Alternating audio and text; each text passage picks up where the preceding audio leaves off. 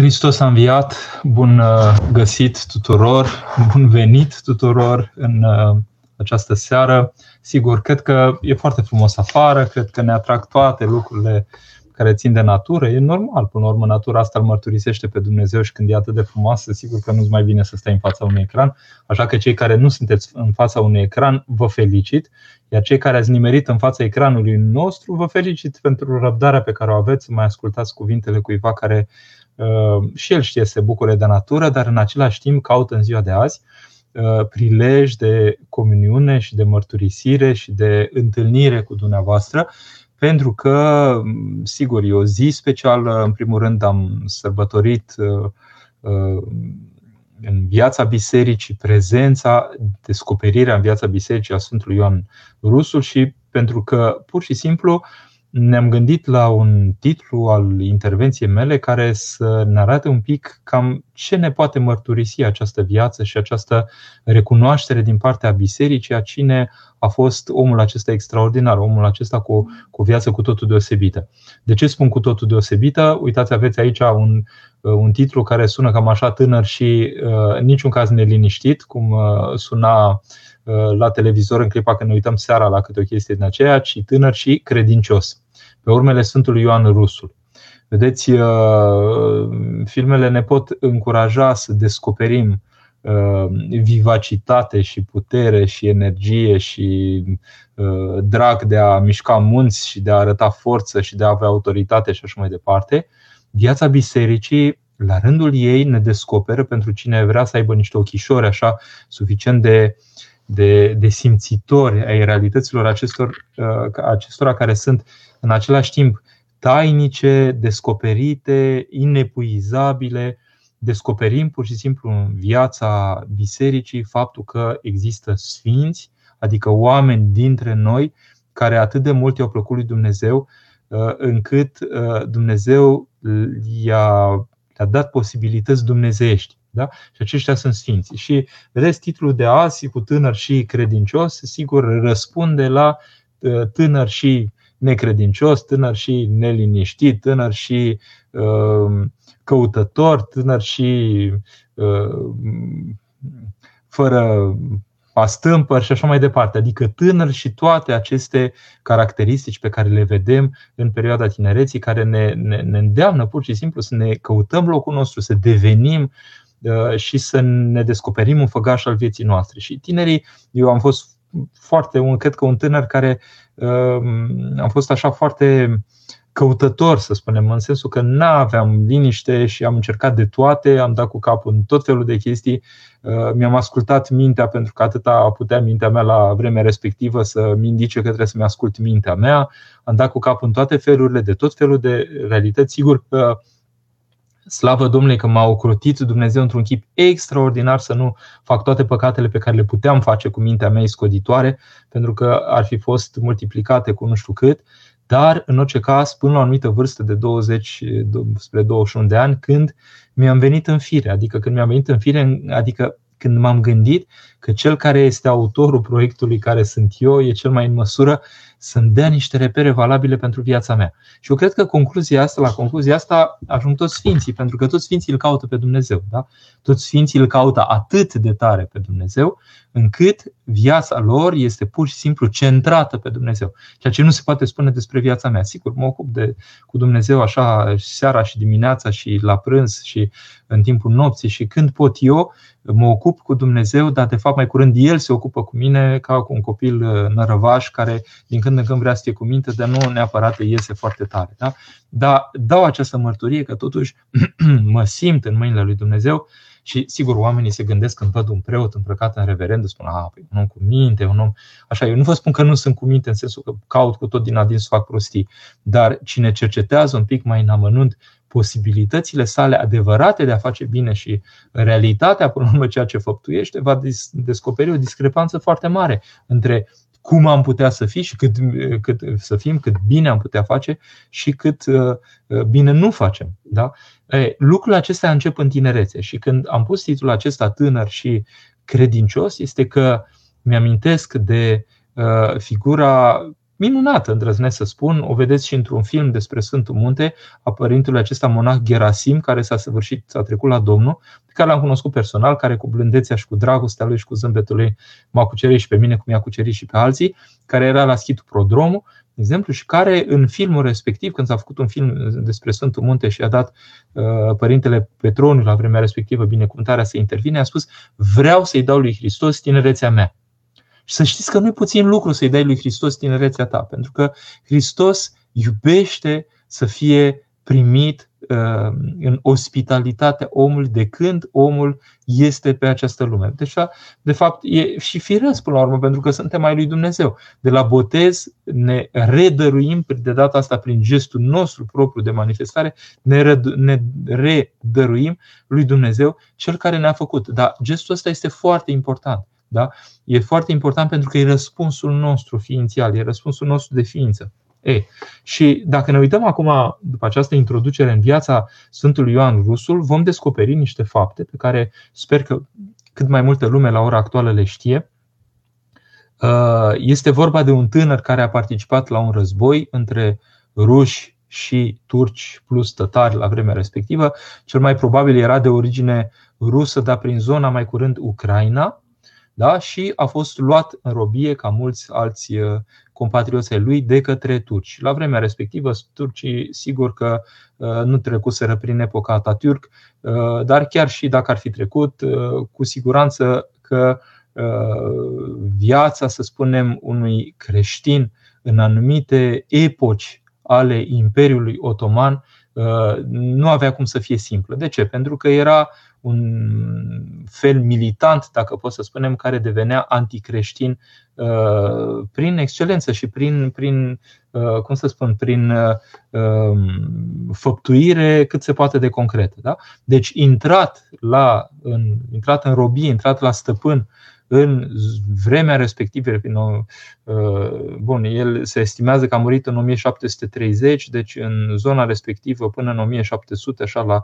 sfârșitul Uh, veacului respectiv, uh, dacă stăm să ne gândim, cu siguranță era ceva extraordinar de greu, mai ales față de ieniceri, față de toate acele populații sau acele corpuri de armată care erau uh, dedicate, dacă putem să spunem așa, convinse, convinse ideologic, uh, convinse uh, prin forța armelor, uh, convinse prin puterea pe care o exprimau, Uh, profesional, dacă pot să spun așa, convinse de adevărul religios pe care îl propovăduiau și cu care striveau uh, ceea ce se mărturisea altceva decât adevărul lor.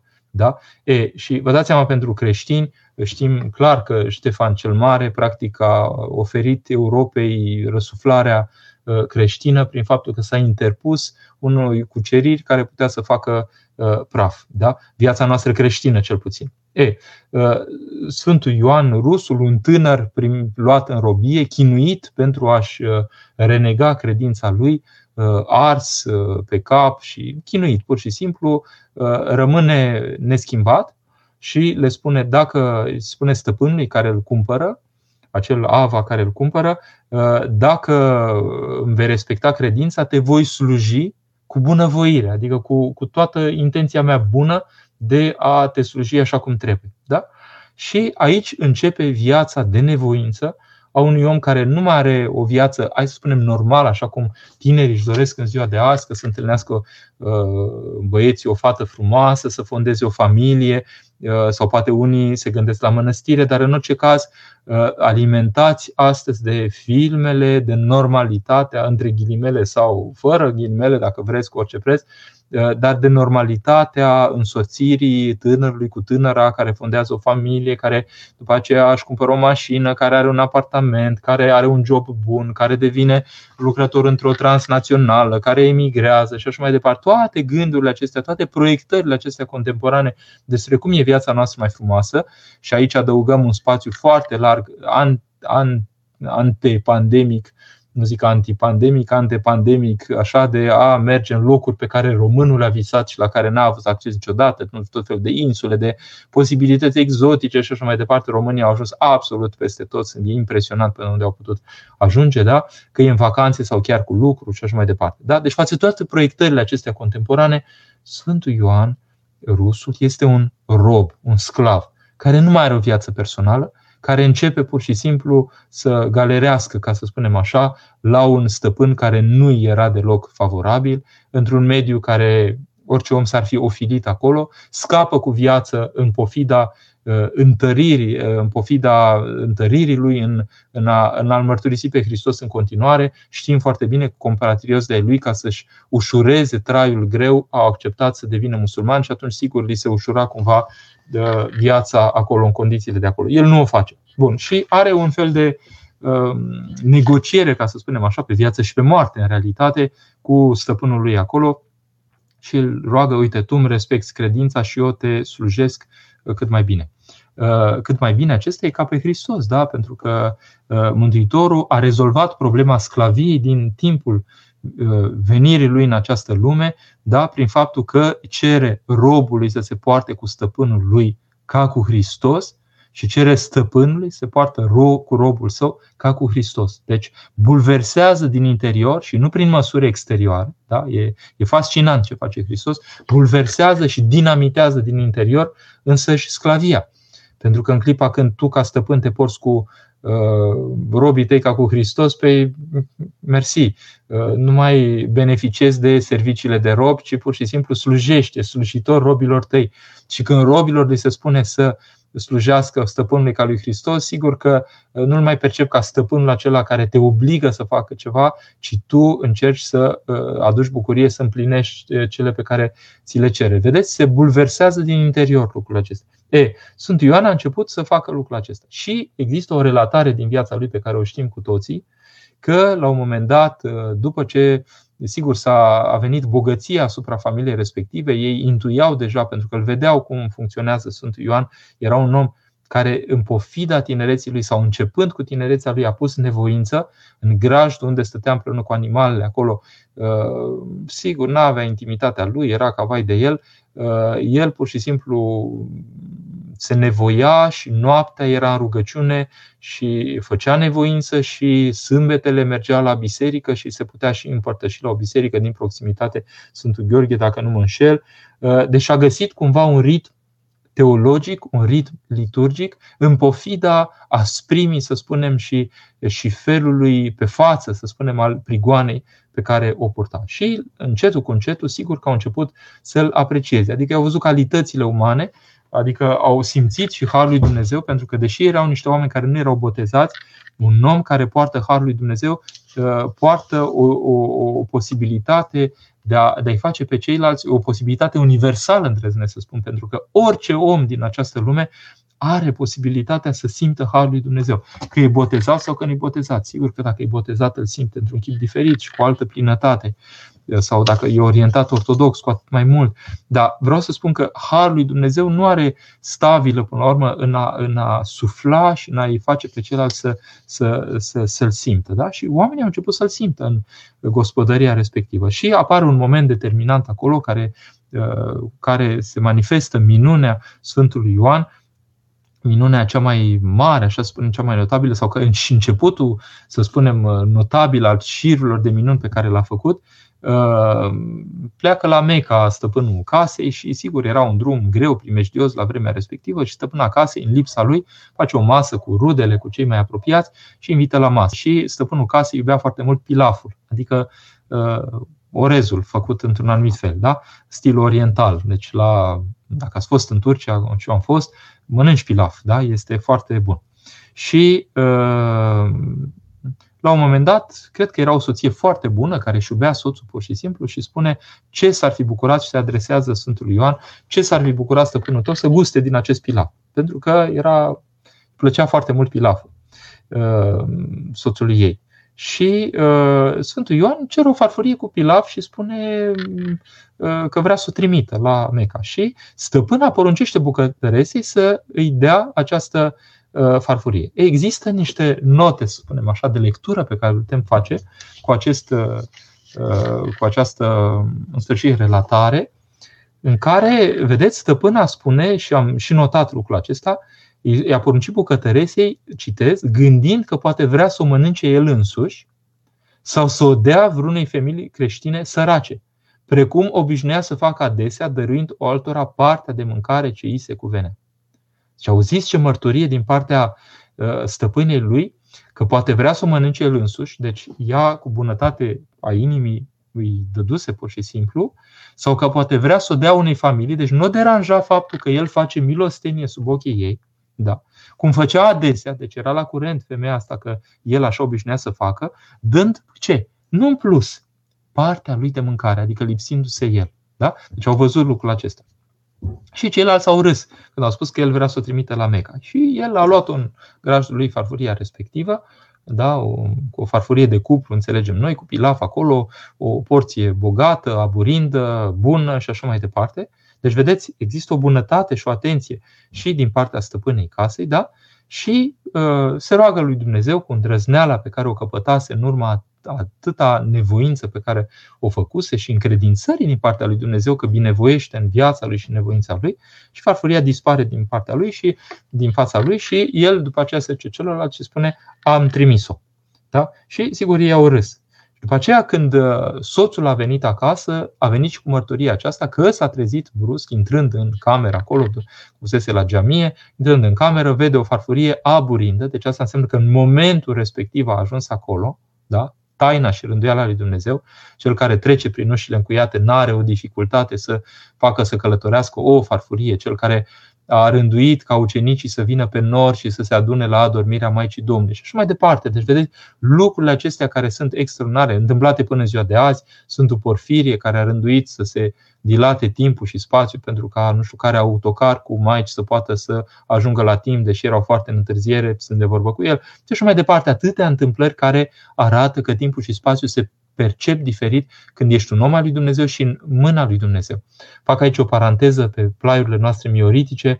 Ultima mea vizită la Părintele Proclu mă întreabă brusc, așa pe neașteptate, dacă nu mi se întâmplă câteodată când mă rog să mă găsesc în alt loc decât locul unde am început rugăciunea. L-am asigurat că nu mi s-a întâmplat niciodată așa ceva și că nici mi-a trecut prin cap că putea să mi se întâmple și că, sigur, asta este măsura unor oameni adânci, însă el vorbea cu mine ca cu un Uh, om așa în care căruia i s-ar fi putut întâmpla și lui anumite lucruri și el îmi spunea, mi-a dat de înțeles că lucrul acesta uh, practic lui se întâmpla. Și văd din viața părintelui Proclu, de exemplu, pe care vă îndemn să-l descoperiți, mai ales zona Iașilor, da? Uh, pentru că e minunat așa, de exemplu, îmi spune că cu tare preasfințit ce frumos slujește. Ori cu tare preasfințit slujea la Ierusalim. Da? de unde știa Părintele Proclu cum slujește cu tare și cât de frumos slujește la Ierusalim, pentru că el era în rânduiala respectivă de acolo. Da? Deci, vedeți un pic ce înseamnă omul duhovnicesc și ce posibilități are. Uh, dau aceste exemple, inclusiv în contemporanitate, ca să ne venim în fire și să ne dăm seama că acolo unde se petrece duhovnicie, în realitate, în contemporanitate, aici și acum, se petrec lucruri tainice, lucruri uimitoare, de care noi sigur, nu știm sau poate nu știm sau n-am aflat, dar minuni se întâmplă în ziua de azi. Ați văzut uh, filmulețul acela cu părintele acela din Grecia care a mm, vindecat, de fapt Hristos prin el a vindecat pe cineva care era în scaun cu rotile, acum a circulat acum o săptămână, două, trei, un filmuleț. Da? Închid toate parantezele astea spunând că uh, ceea ce pentru lumea, mai ales pe care noi o numim păgân, adică lumea care nu știe de Hristos, uh, par niște lucruri cu totuși cu totul imposibile. Ele excepționale sunt și pentru lumea creștină, bineînțeles, dar cu totul imposibile. Uh, Sfântul Ioan Rusu pur și simplu a reușit uh, să facă. Și sigur că văzând că într-adevăr a făcut minunea aceasta, au început să se poarte cu teamă, cu respect, dându-și seama că e un drept și plăcut lui Dumnezeu. Și au început să vină ameliorările condiției sale, în sensul că i-au propus să ia o cameră, să ocupe o cameră, să vreau să se poarte frumos și așa mai departe. Numai că el a insistat și îl înțelegem și noi. Nu? Dacă a descoperit calea către Dumnezeu așa, da? prin faptul că asceza respectivă și statul ăla în graj de acolo și toate lucrurile acelea i-au dat atâta bunăvoire din partea lui Dumnezeu. Vă dați seama că nu s-a apucat el să schimbe acum locul și să primească uh, plusul de confort, să spunem, care nu însemna nimic până la urmă, uh, pentru ca să-și amelioreze condiția lui de sclav. Da? Deci nu l-a interesat lucrul acesta. De ce am spus toate acestea? Pentru că ne dăm seama că viața acestui tânăr a fost în condiții cu totul și cu totul dificile. Da? Deci, noi, în perioada tinereții, eu așa mi-amintesc că funcționam, eram vulnerabili la tot felul de mișcări, la tot felul de realități în acestea care puteau să vină asupra mea, că era realitatea examenelor. Am trecut prin două facultăți, Uh, la teologie a fost mult mai simplu decât la partea tehnică, dar uh, cele de la partea tehnică le-am trăit cu mare cu tremur al inimii, că aveam senzația că dacă nu trec uh, în momentul respectiv, nu știu dacă voi mai trece vreodată examenul respectiv, pentru că unele îmi păreau deosebit de grele. Singur, îmi păreau deosebit de grele pentru că, pur și simplu, e și aici o explicație, mă ocupam cu muzica rock, cu plimbat pe la concerte, în clipa când alții învățau, eu îmi vedeam de treburile mele și când venea sesiunea nu eram în stare de nimic și atunci ține-te să faci în câteva zile ceea ce era aproape imposibil. Sigur că simțeam aproape imposibil. Că asta era mentalitatea mea atunci, uh, nelucrătoare, a mă proiecta, să spunem. Dar, uh, în ultima instanță, m-am strecurat relativ bine, adică, până la urmă, uh, dincolo de restanțele pe care a trebuit să, de care a trebuit să mă ocup, în general, media mea era, mă uit acum, destul de bună și când l-am cunoscut pe Hristos a devenit și mai bună sau mult mai bună decât m-aș, așteptat, m-aș fi așteptat eu vreodată. Da? Deci spun că totuși împrejurările grele ne sunt oarecum necunoscute la ora actuală. Nouă tinerilor, de exemplu, sau tinerilor din România, uh, n-au trecut nici prin armată, uh, nici eu n-am trecut că m-a ocrotit, să spunem așa, uh, diaconia și preoția, dar vreau să spun că viața, până la urmă, în afară de pandemia aceasta care a pus biciu pe noi, care, care ne-a pus greutate pe noi, războiul care este în proximitate, care iar a pus dificultate pe noi, Totuși, în principiu, uh, tinerii din ziua de azi uh, au avut, în general, posibilități uimitoare, până la urmă, de a se destinde, de a fi liniștiți, de a nu, să spunem, întâmpina greul așa cum poate să fie greu în viața unui om rob, unui om uh, care după aia a fost bolnav pentru că s-a îmbolnăvit și s-a stins, s-a trecut la Domnul. Da? Dumnezeu a binevoit după aceea în viața lui, la trei ani și ceva apare părintelui care îl spovedea acolo în secret apare, s-a împărtășit înainte de moarte, i-a dus împărtășania într-un măr ascunsă, vedeți? Uh, acum, ceea ce este minunat este că știu o situație în România, în perioada COVID, a fost dusă împărtășania cuiva tot așa ascunsă și s-a împărtășit omul respectiv și după aceea a trecut la Domnul. Deci uh, se întâmplă lucruri minunate da? Uh, cu situații care sunt aparent fără ieșire. Lucrurile acestea ne mângâie și ne spun pur și simplu că putem îndrăzni către Dumnezeu uh, și îndrăzneala aceasta până la urmă uh, se transformă în mângâiere din partea lui Dumnezeu. Da? Deci împrejurări grele pot să fie oricând. Noi am trecut, am traversat ani după Revoluție, ani oarecum de, de, de, de binecuvântare așa și de, de liniște în țara noastră și am constatat trendul pe care îl căpătase țara noastră trend care s-a simțit și în Grecia în clipa când le-a fost mai bine până să vină scuturăturile acelea mari de, de criză. Oamenilor când le e bine încep să nu mai fie atenți la nimic decât la cum să sporească partea financiară și cum să se ocupe de devenirea lor așa cu hambare da? și cu tot felul de lucruri în exterior. Ori dintr-o dată ne dăm seama că uh, viața noastră este infinit mai mult decât atât. E, un Sfânt Ioan poate să spună Sfinților din ziua de azi că a fi tânăr nu este incompatibil neapărat cu credința. Din potrivă, uh, cum spunea acest monah Gerasim, la care, am, care mi-a fost foarte drag, vreau să dau lui Hristos tinerețea mea. Orice om poate să-i dea lui Hristos tinerețea lui și asta înseamnă uh, lepădare de păcat Adică dacă i-ai dat lui Hristos trupușorul tău, dacă i-ai dat sufletul tău, dacă i-ai dat dragostea ta, dacă i-ai răspuns lui Hristos cu dragostea ta, dar dacă te-ai topit în sufletul tău de dragoste pentru Hristos, dintr-o dată Hristos te securizează față de dificultățile vieții, te pune într-o rânduială așa de manifestare te nevoiești în a trăi și a câștiga pe Hristos și lucrul acesta se transformă în trambulină pentru viață și pentru viață veșnică în tine. De atât de minunat până la urmă ca un tânăr să fie cu Hristos. Sigur, sunt tentante tot felul de chestii pe care le aduc le aduc în special cultura contemporană. Netflix-ul este, Netflix-ul este și Amazon Prime, de exemplu, este plin de sugestii de a-ți urma nu numai setea, foamea, dar și poftele și toate chestiile care mișună în tine, pentru că crezi tu că în felul acesta te împlinești. Au transformat oamenii în ziua de azi bucuria aceasta întâlnirii, inclusiv trupești, între el și ea, care Uh, nu-și dorește decât să aibă binecuvântarea lui Dumnezeu pentru ca să uh, nu numai să rodească prunci, ci să fie o, o comuniune adâncă, trup și suflet între, între doi oameni care se prețuiesc atât de mult, se iubesc atât de mult încât se, se, se doresc unul pe altul și devin pur și simplu unul prin celălalt devin uh, către versiunea lor cea mai minunată, dacă pot să spunem așa, e, lucrurile acestea sunt pervertite astăzi prin chemările acestea, prin, să spunem, Uh, trirurile acestea seducătoare ale sirenelor contemporane,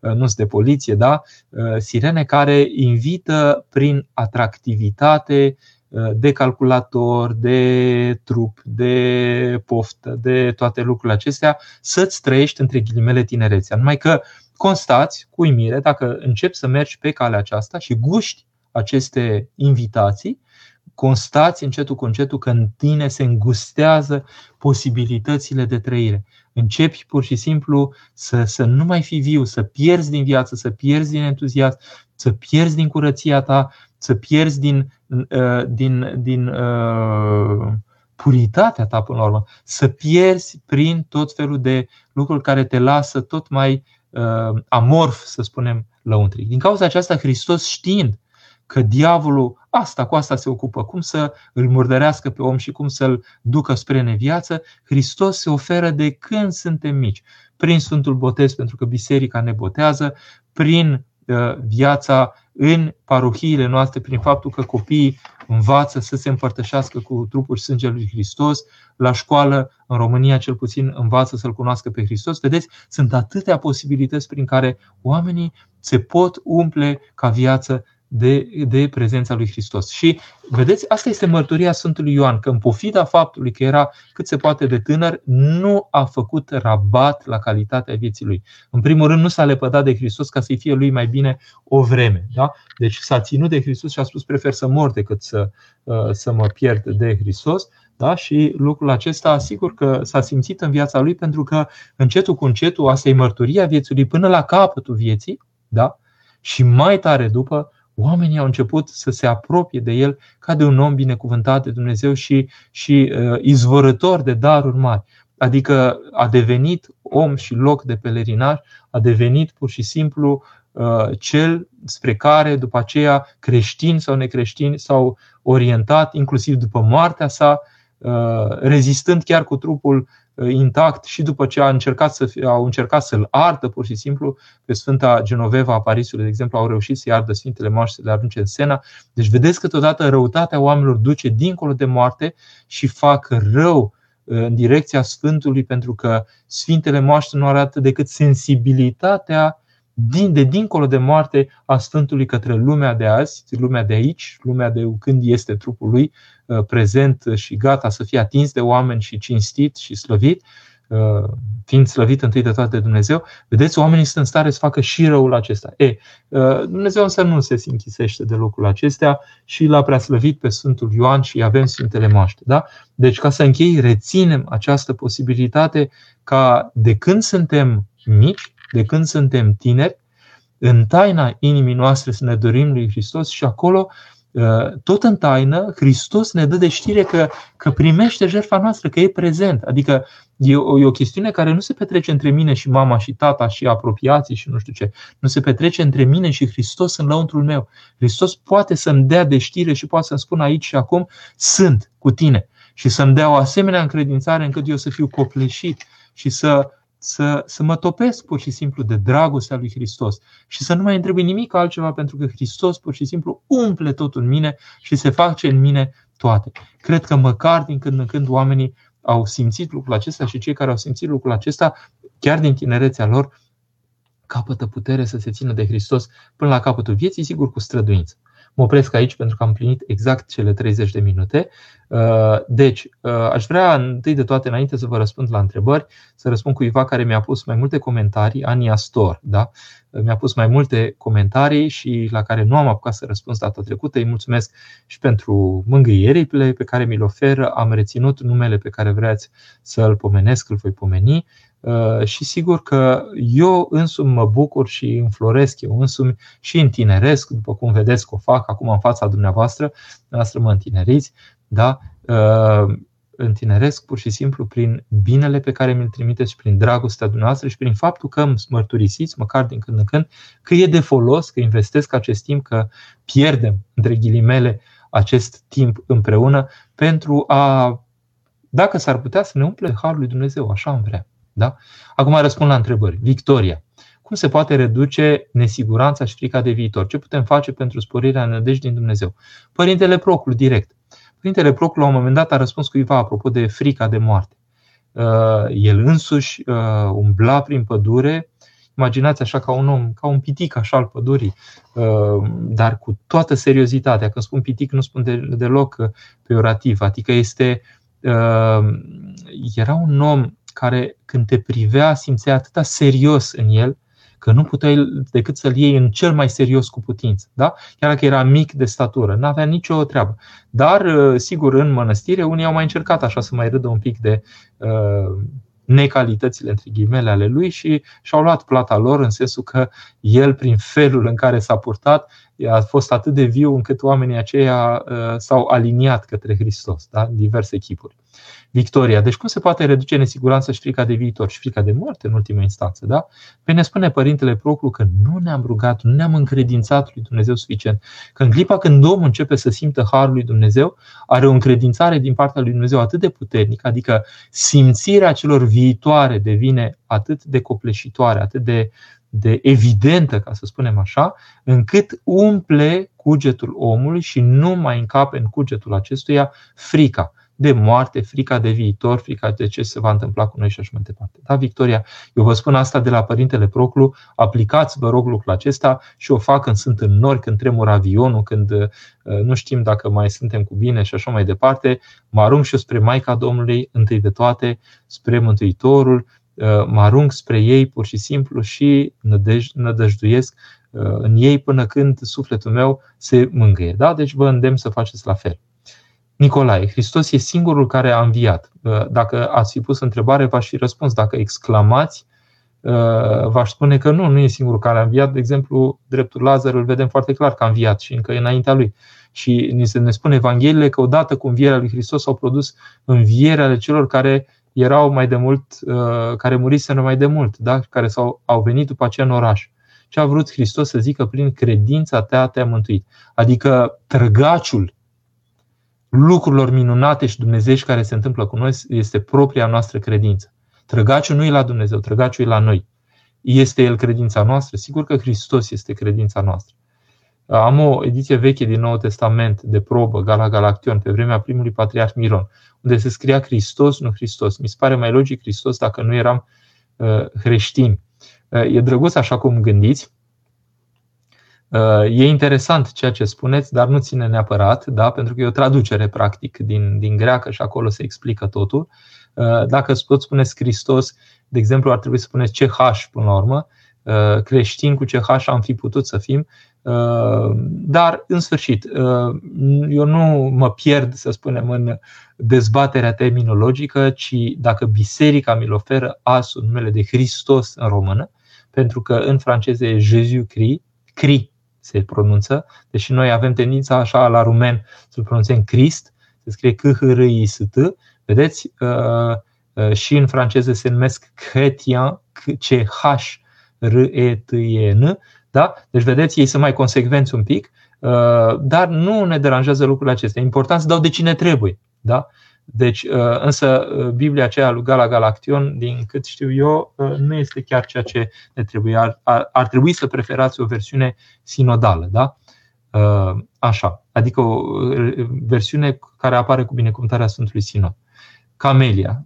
De ce trebuie să suferim în viața aceasta? Pe când să suferim? Dacă doar în viața aceasta putem suferi, în viața viitoare suferim numai dacă nu am suferit în viața aceasta. Și asta este plata păcatelor noastre, nu numai, vedeți? Mântuitorul când, a, când l-au întrebat ce se întâmplă cu acela care era orb din naștere și îl întreabă pentru păcatele lui s-a întâmplat aceasta, pentru păcatele părinților lui, spune niciuna, nici alta, ci ca să arate slava lui Dumnezeu în el.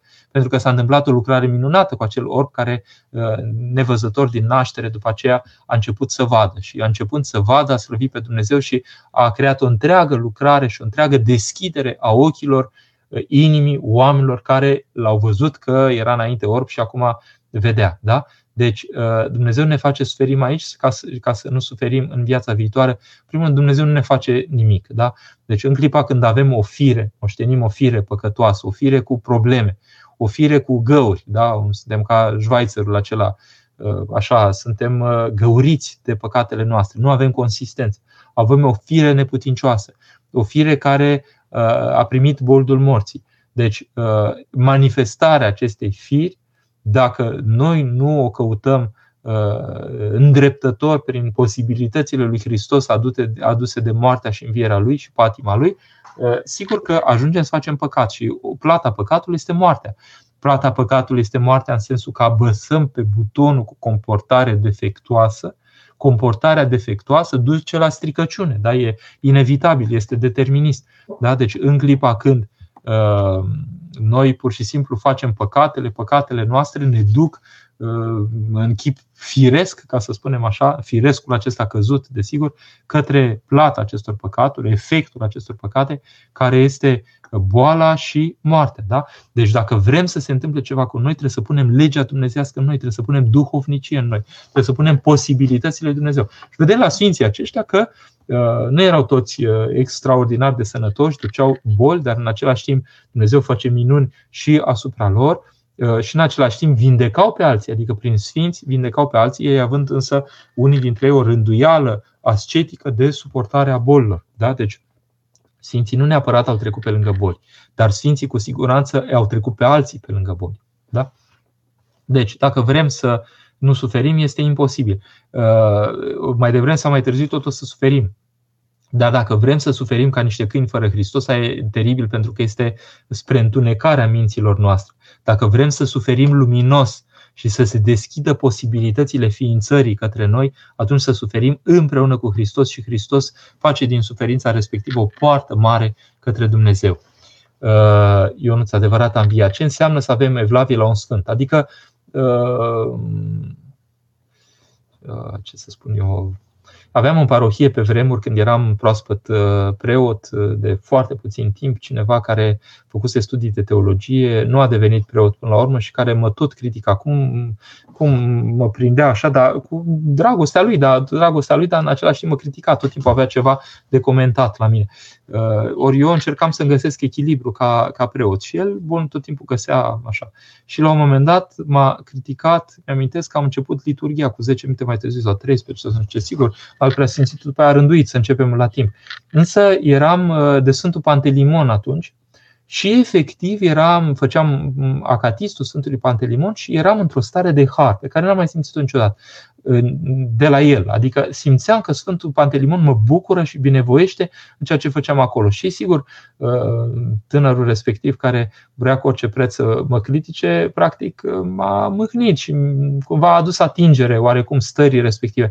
De el nu știa că ei eram într-o stare de har cu Sfântul respectiv. Deci, avea evlavie la un Sfânt înseamnă că îi port recunoștință și am simțit măcar o dată în viața mea că se întâmplă ceva în relația cu acest Sfânt. De exemplu, uh, anul acesta care s-a scurs, am primit acasă, prin așa, mângâierea lui Dumnezeu, că am traversat suficient de multe răniri, să spunem așa, personale, cu atâta suferință în jur și uh, au venit uh, Sfântul Nicolae acasă, la mine, în Sfintele Moaște, l-am avut peste noapte la noi. Ne-a schimbat starea casei.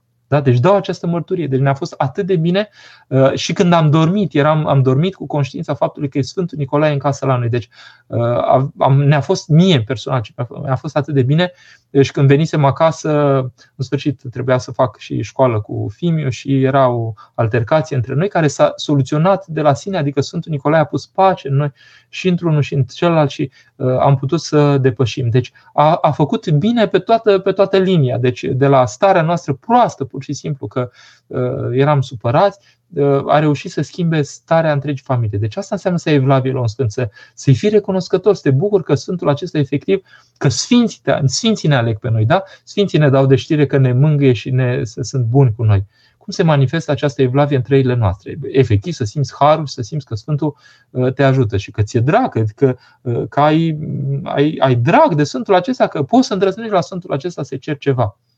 Uh, mi-au ajuns la ureche o îndrăzneală așa la un sfânt, avea o tânără, se pare suficient de, de tânără, așa, evlavie la Sfântul Ioan Botezătorul și s-a tot rugat de el așa să-i facă un dar care sigur un dar nu știu ce a cerut. I-a cerut ceva, niște dulciuri, niște bomboane, că ea vroia așa cu orice preț. Bine, dacă a avut o asemenea îndrăzneală să deranjeze pe Sfântul Ioan Botezător pentru așa ceva. Și Sfântul Ioan Botezător i-a descoperit, așa cu descoperit că cu siguranță este, noi vedem asprimea lui și asprimea lui de viață, cu siguranță are o duioșie și o delicatețe cu cei care merită sigur să primească această delicatețe.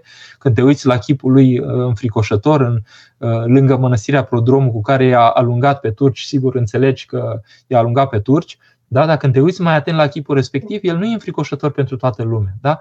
Deci, uh, eu cred că are, avea blândețea și dragostea lui, că prea aprecia și Irod, da? Uh, totuși pentru blândețea lui. Deci e o combinație așa între o asprime de viață și în același timp delicatețe. Da? E, și uh, cere tânăra respectivă, nu știu ce a cerut așa, așa, și el îi descoperă, uite, uh, Sfântul Nicolae cu bomboanele, eu sunt cu, cu așa cu, cu postirea. Da?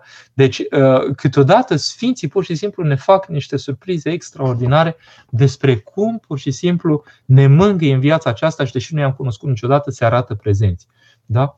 Cum ne putem dezlega de un jurământ făcut din greșeală? Adrian, mergem la spovedanie și rugăm pe părintele să facă rugăciunea întâi de toate de dezlegare de la uh, spovedanie și eventual să mai citească o rugăciune de dezlegare uh, și în situațiile, sigur, mai grave, mai mari și așa mai departe, Există rugăciuni speciale, sigur, asta le poate face preotul duhovnic. Suntem legați pe viață dacă uh, cumva, în sfârșit, uh, acum Vedeți, nu toate jurămintele prind, cum s-a spune, folosesc ghilimele, adică nu neapărat orice vorbire spusă de cineva chiar se și întâmplă. Însă uh, e bine să ne, duhovnicul să ne citească rugăciunea de dezlegare sau dacă consideră el de cuvință, chiar episcopul. Da? Și cu asta punct pentru toată viața suntem dezlegați.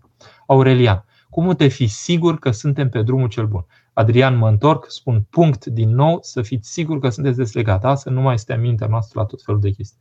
Da? Aurelian, cum te fi sigur că suntem pe drumul cel bun acum și că nu ne vom lepăda de el în viitor dacă vom fi supuși unor torturi, torturi mucenicești? Aurelian, nu suntem siguri de nimic. E numai mila lui Dumnezeu. Da? Deci, uh, nu mă apuc acum mintea mea să fabrice tot felul de scenarii, că nu suntem în theology fiction aici, nu avem nicio treabă cu chestia asta. Uh, nu putem fi siguri de nimic. Uh, drumul cel bun putem fi siguri astăzi, în clipa când sunt într-o ascultare și îmi bucur duhovnicul prin cele pe care le fac eu și să caut neîncetat să-mi bucur zi și noapte duhovnicul prin cele pe care le fac. Da? Iar în viitor, dacă Dumnezeu va îngădui anumite lucruri, să-L rog pe Dumnezeu să nu îngăduie lucruri peste posibilitatea mea de a-i spune da lui. Pentru că, de fapt, asta este totul, să fiu pur și simplu să mă țin de Dumnezeu. Mela. Adevărat am fiat. Vă rog să-mi spuneți ce putem face pentru sufletele morților din altă religie. Mulțumesc. Să vă rugați pentru ele. Da? Putem să ne rugăm pentru ele. S-a descoperit pentru un păgân egiptean, de exemplu, că Sfântul Macarie, când se ruga, primeau o ușurare, în sensul că puteau să întrezărească un pic în chinurile respective fața celui de lângă ei. Da? Și era o mângâiere pentru ei, să vadă o față, de fapt să vadă un pic dintr-o față. Da? Pentru că totul era, pur și simplu, era imobilizat. Deci putem să ne rugăm pentru ei. Sigur, nu putem să-i pomenim la Sfânta Liturghie, pentru că Sfânta Liturghie este pentru creștinii ortodoxi întâi de toate, adică pentru cei care au codificarea bisericii, dar ă, sigur putem să-i pomenim și la Uh, și la psaltire și la rugăciunile noastre personale, monah este cel care se roagă pentru lumea întreagă. Deci, de la Sfântul uh, Siluana Atonitu citire, să îndrăznim, să îndrăznim, să ne ocupăm chiar și de cei de care nim, pentru care nimeni nu se roagă. Vedeți că uh, Sfântul Ioan Rusul făcea minuni și după moarte nu numai pentru creștini, da? Făcea minuni pentru toată lumea. El a deschis izvorul binelui dinspre Dumnezeu către toți oamenii. Sigur că oamenii ăștia au intrat la idei Uh, ce făcea Sfântul Ioan Rusu de a primit un asemenea dar de la Dumnezeu? Sigur că i-a deschis și către credință. Sigur că stăpânul lui văzând lucrul acesta și văzând revărsarea încă din timpul vieții a bogăției pe care a primit-o, își dădea seama că nu e chiar la întâmplare că e, dat fiind faptul că e Sfântul Ioan Rusu acolo. Deci, vedeți, așa se deschide inima lui către Dumnezeu prin binele pe care îl face. Da? Doina, adevărat a înviat. Cum să trec peste suferința pentru fica mea diagnosticată cu tumor? Are doi copii, 10, respectiv 8 ani, citesc Acatistul Sfântului Nectarie, sufer foarte mult, mă rog Dumnezeu să duc eu aceasta. Uh, nimeni nu vă poate spune că puteți trece peste, puteți trece prin, pentru că este o cruce din care faceți parte. Însă ceea ce am constatat, am constatat pur și simplu, deci eu în locul dumneavoastră uh, m-aș orienta să caut să se facă Sfântul Maslu noi aici la Paris am făcut Sfântul Maslu pentru că a fost o familie care a abordat exemplar această problemă.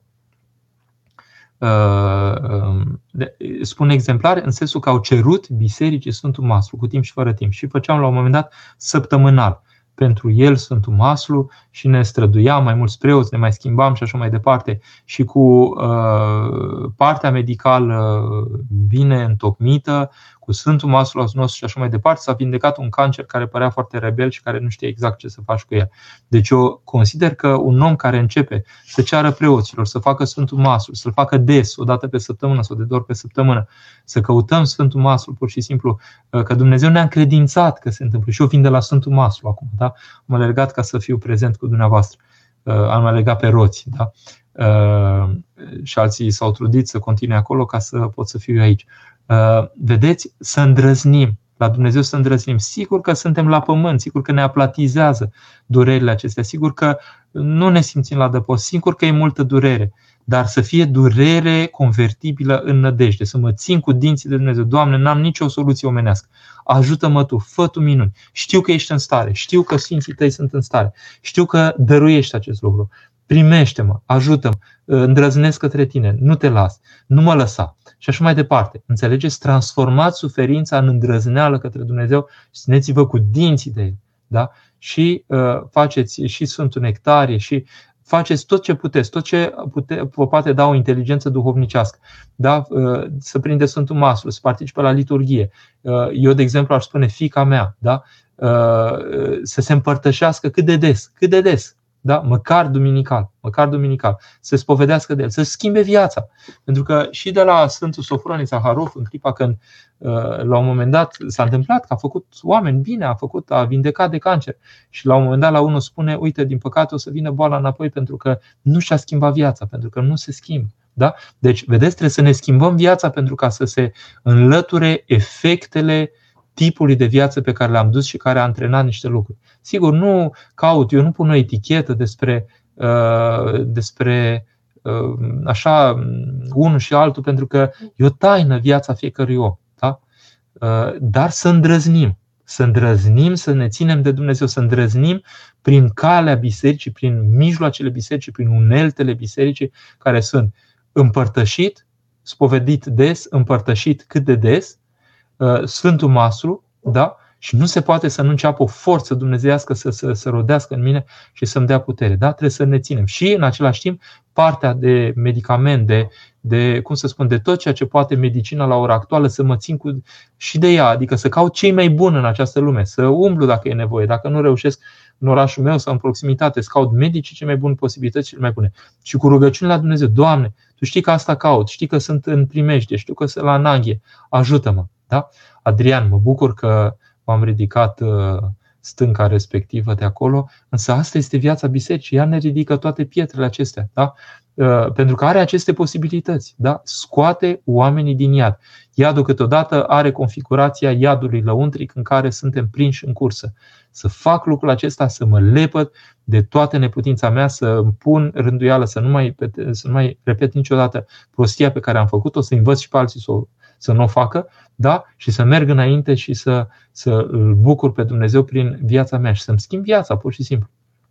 Ionuț, putem pomeni la rugăciunile personale, acatiste, psaltire, oameni nepotezați sau colegi sau prieteni din țări îndepărtate, creștinism în general, de ortodoxie în particular. Sigur, cu toată convingerea, da? Am zis, monah e cel care se roagă pentru lumea întreagă, pentru fiecare om din această lume.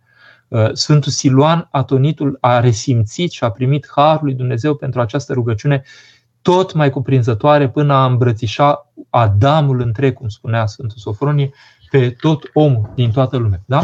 Deci, dacă oamenii aceștia sfinți au îndrăznit să facă, nu îmi spuneți mie că noi suntem păcătoși, nu putem îndrăzni pe urmele lor. Sigur, liturgia este un spațiu mai aparte. Eu am îndrăznit și acolo să mai pomenesc din cei heterodoxi, dar cu mențiunea, Doamne, dacă pot fi pomeniți aceștia, pentru că veneau pe pomeni ce Tu știi, miluiește. Da? Am auzit și e corect și arhierei noștri ne învață că de fapt depinde de arhiereu până la urmă, dar în principiu ne învață că e limpede totuși că Sfânta Liturghie e taina omului botezat. Da? Adică Sfânta Liturghie cuprinde pe cei care sunt orientați corect, orientați ortodox. Însă, mie mi s-a întâmplat, vă spun, pomenind așa, Doamne, Tu știi mai bine dacă au venit uh, numele acestea, te rog, cum știi Tu mai bine, am văzut schimbări în viața acestor oameni și am văzut bulversări și unii au venit la ortodoxie. Da? Uh, Dan. Părinte, am citit ieri că Sfântul Ioan Rusu e singurul sfânt din Ortodoxie pe care îl citesc, cinstesc până și musulmanii. Aveți cunoștință despre acest lucru, să fie adevărat. Uh, nu e singurul sfânt din Ortodoxie, și Sfântul Gheorghe și mai mulți. Sunt locuri din acestea. Uitați la Sinai, de exemplu, uh, că musulmanii pur și simplu cinstesc toată rânduiala de acolo pentru că e o forță în rugăciune. Toate locurile acestea de rugăciune și de încredințare prin Harul lui Dumnezeu și de putere prin Harul lui Dumnezeu peste veacuri, toate locurile acestea sunt cinstite și de musulmani. Da? Deci nu e singurul sfânt din Ortodoxie care îl cinstesc, care îl cinstesc musulmanii, dar cu siguranță acolo uh, este omul care a trăit în mijlocul lor și care deschide uh, izvoarele Harului lui Dumnezeu într-o lume care nu se raportează la Hristos. Da? Este minunat ce lucrare face. Da? Și să știți că sunt în Turcia oameni care trăiesc pe ascuns pe Hristos. Este o realitate. E sigur lucrul acesta. În Turcia și în alte țări, poate, care ai zice că în deschiderea lor ecumenică ă, nu-i lasă și pe alții să-și trăiască credința lor. Da? Ă, Maria, putem să ne împărtășim fără mărturisire? Nu aș spune, nu, trebuie să ne mărturisim. Se poate face mărturisire colectivă unde preotul întreabă și toți răspund? Nu aș face eu ca preot lucrul acesta. Că a făcut-o Sfântul Ioan de Kronstadt, de exemplu, că a îndrăznit în fața lui Dumnezeu pentru că avea o statură duhovnicească care a permis lucrul acesta. Eu nu sunt Sfântul Ioan de Kronstadt și oamenii au nevoie să nu să asculte prostiile pe care le-au făcut ceilalți să se smintească. Dacă am avea un cuget duhovnicesc, dacă am asculta păcatele celorlalți, cu un cuget duhovnicesc, nu ne-am smintit și nu ne-ar răni păcatele respective. Dar pentru că nu avem acest cuget, atunci avem nevoie de secretul spovedanii. Da? Deci să mă duc într-un loc unde preotul pur și simplu se uh, ocupă în a mă spovedi corect, așa cum trebuie, adică în taina spovedanii. Sigur, Maria, dacă uh, aveți sau hai uh, trei anișori sau cinci anișori și în sfârșit preotul câteodată i-a primit pe toți la un loc, limită, limită. N-ar trebui nici copiii. Copiii au nevoie de intimitatea aceasta cu Dumnezeu, dar uh, unii preoți am auzit că au mai făcut lucrul acesta. Eu nu aș face-o personal. Da? Uh, și uh, nu e vorba să ne împărtășim fără mărturisire. Să ne împărtășim cu mărturisire. Că mă, împărt- că mă spovedesc mai rar sau mai des, dar mă mărturisesc. Că ritmul spovedanii mele, mărturisirii mele, nu este identic cu ritmul de împărtășire al meu, în sensul că mă pot împărtăși de mai multe ori fiind spovedit, odată să spunem, Asta rânduiește duhovnicul meu. El știe care pune, uh, ce rânduială îmi pune. Da? Pot, de exemplu, spovedi o dată și, împăr- și uh, împărtăși uh, după spovedanie, de exemplu, sau în contextul spovedaniei respective. Alții, de exemplu, le dăm binecuvântare să se împărtășească într-un ritm Uh, așa, într-un regulat, ca să spunem așa, spovedindu-i regulat. Numai că pot să spovedesc o dată pe lună și să se împărtășească și mai des. În niciun caz nu țin rânduiala cu 40 de zile, care nu are nicio, niciun fundament uh, uh, canonic, dogmatic și tot ce vrem noi. Da? Deci nu e nimic obligatoriu că trebuie să aștept 40 de zile să mă împărtășesc. Ferească-ne Dumnezeu de cei cu înțelegerea limitată care ajung în momentul în care se săvârșesc în această viață și nu și-au împlinit zile și nu se pot împărtăși și așa mai departe. Nu se pune problema așa. Uh, omul se poate împărtăși atâta vreme cât preotul se poate împărtăși la, sfântă, la fiecare Sfântă Liturghie. Uh, duhovnicii pot să dea această binecuvântare ca și a unii credincioși să se împărtășească în alt ritm decât uh, foarte rar sau deloc. Uh, deci nu sunt pentru o mărturisire colectivă, ci o mărturisire obișnuită, așa cum trebuie să fie, și să primesc atunci să-mi spună duhovnicul personalizat cât de des mă pot împărtăși. Evanescent, ce nume frumos aveți, uh, aș spune aproape duhovnicesc. Am observat că după ce mă împărtășesc, următoarea săptămână e liniștită, de acord. Dar în a doua iar cad în păcate, grele și, grele și mă întreb ce se întâmplă. Cad, cad, dar cum mă ridic? Foarte bine, împărtășiți-vă în fiecare săptămână și nu mai cădeți în păcate. Și nu ar trebui să cădeți în păcate grele dacă v-ați împărtășit deja fie și odată. Uh, păcatele ar trebui să nu mai fie cu fapta, pentru că încetul cu încetul, punând o rânduială și fiindu-i fidel lui Hristos, nu ar trebui să mai mai lasă antrenat atât de grav. Da? Și spovediți-vă mai des și împărtășiți-vă mai des. Mihaela, cum să nu ne smintim? Cum să nu ne tulburăm întâmplări mai puțin plăcute? Păi, pur și simplu, de ce să mă smintesc? Adică, sigur că ele au potențial smintitor dacă sunt într-o stare vulnerabilă. Dar în clipa când încerc să cultiv în mine rugăciunea inimii și am bucurie și pace și sunt cu Hristos și îl caut pe Hristos și sunt într-o rânduială lăuntrică, sigur că nu, vine, nu mai vine cu ușurință ceva din exterior să-mi schimbe complet această stare ca să o iau rază. Da? Deci cum să ne smintim să cultivăm starea potrivnică, uh, adică nefavorizantă smintelor. Și atunci e simplu. Da? Și să nu fiu simplu în înțelegere și în gândire, adică să fiu așa uh, grabnic, uh, alergător în a judeca pe aproapele meu. Chiar pe patriarh, dacă îl văd, sau pe uh, mitropolitul cu tare că face o chestie, să nu, cu atât mai mult, chiar dacă ar fi păcat, să nu fiu gata să-l judec, a, e acolo sus, trebuia el să fie sfânt și eu să fiu nu știu cum. Să lăsăm oamenii cu taina lor și cu încercările lor și cu puterile lor limitate sau mai puțin limitate, să fim atenți la noi înșine și uh, în felul ăsta vom odihni pe oameni. Oamenii ne vor iubi. Omul care nu judecă pe aproape lui este cel mai iubit de ceilalți. Da? Părinte, pe timp de secetă, cu ce rugăciuni să ne rugăm ca să ne dea Dumnezeu ploaie? Ina, pur și simplu există rugăciuni ale bisericii pe care preoții le adaugă Uh, pentru a se face ploaie. Uh, doi, există la ora actuală posibilități să se provoace artificial de către oameni uh, ploaia. Deci mă întreb în România de ce nu au ajuns aceste posibilități care sunt folosite în alte țări unde e multă secetă. Trei, din când în când vine și asupra noastră pur și simplu momentul după câte o recoltă foarte bogată, ani mănoși și așa mai departe, vin și ani mai complicați. Da? Deci toate aceste realități în mâna lui Dumnezeu. Leontina. Am două colegi de muncă de origine turcă, dar sunt creștine chiar practicante. Minunat! Pe eu la Rouen, de exemplu, am avut o familie întreagă creștină. Sigur, uh, au fugit din țara lor că n-au putut să o ducă pe acolo foarte ușor, sau au emigrat în Franța, sigur, turci creștini, fără nicio problemă, ortodoxi. Gabriela, dar atenție, uh, câteodată uh, în, în Turcia, de exemplu, s-ar putea să fie un creștinism care să nu fie ortodox în întregime. Trebuie verificat cu atenție. Dar sunt și turci ortodoxi, bineînțeles. Ce atitudine concretă, mă întreabă Gabriel, în afară de a ierta, să avem față de colegii de serviciu care ne dreptățesc? Mint în defavoarea noastră, iau din drepturile noastre sau ne luptăm pentru dreptatea noastră? Uh, ar trebui întrebat duhovnicul caz cu caz. Până la o anumită măsură, sigur că mi-apăr, mi-apăr prin cuvânt onest uh, drepturile pe care le am. Nu atât drepturile pe care le am, dar ceea ce uh, se cuvine totuși ca să am, pentru că de ce apăr lucrul acesta? Dacă eu aș fi singur cel care pierd, ar mai fi, ar mai fi cum ar mai fi.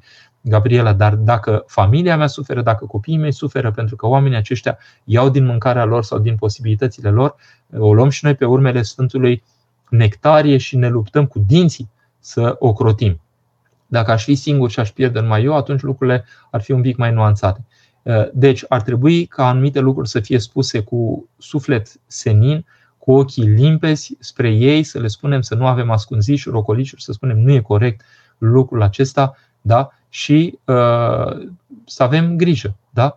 Uh, adică să avem grijă. Și uh, după aceea, nuanțat prin duhovnic, mai vedem cum putem îndura nedreptate. Eu aș spune să ne luptăm întâi de toate. Dar să ne luptăm nu cu orice preț pentru niște câștiguri trecătoare. Și să ne luptăm pentru a fi în adevăr în Hristos și să ducem acest adevăr și către ceilalți. Ce fac sufletele oamenilor în rai? Cu ce se ocupă? Cu Dumnezeu. Și Dumnezeu dă posibilități nebănuite ca sufletul acela să fie pasionat de ceea ce face.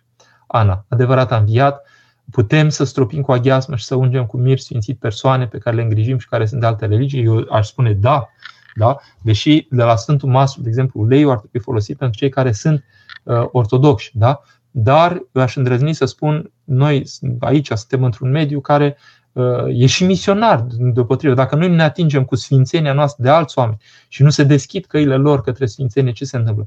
Dacă Dumnezeu a izvorât un asemenea izvor uh, prin Sfântul Ioan Rusu, de exemplu, într-un mediu uh, necreștin, noi de ce să nu îndrăznim?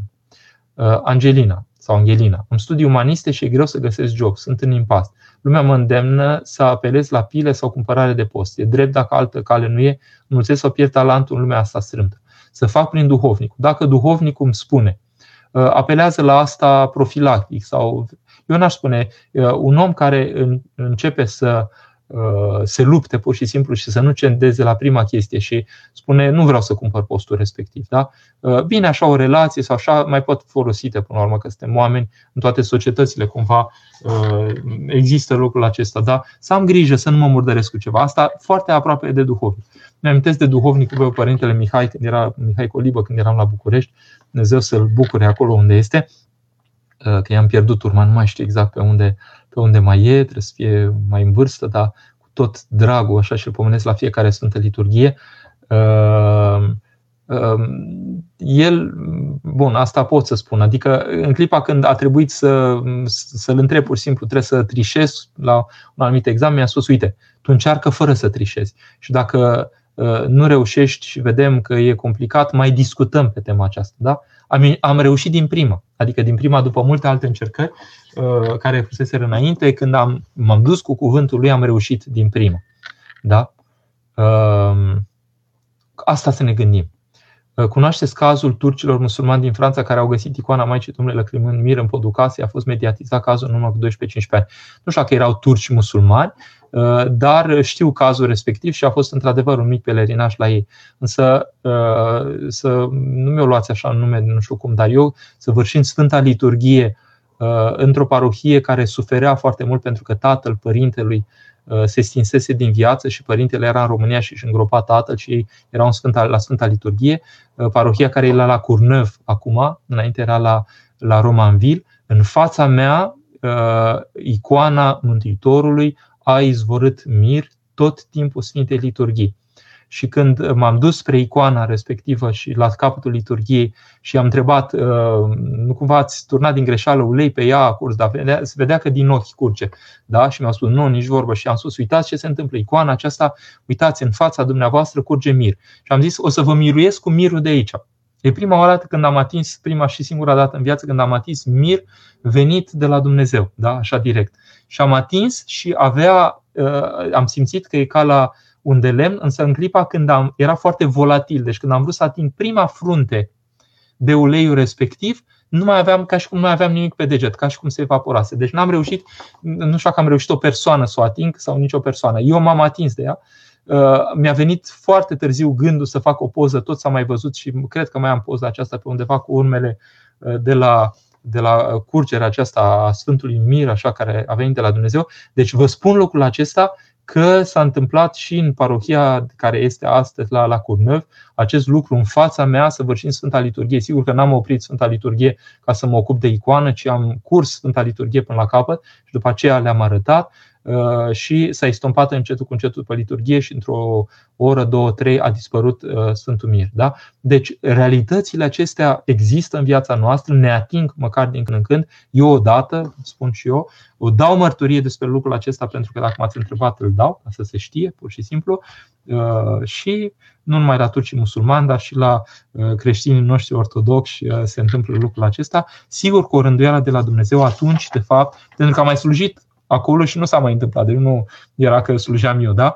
Uh, am mai fost acolo și nu s-a mai întâmplat nimic, ci pur și simplu era un moment de durere în comunitatea respectivă și Dumnezeu l-a mângâiat în chipul acesta.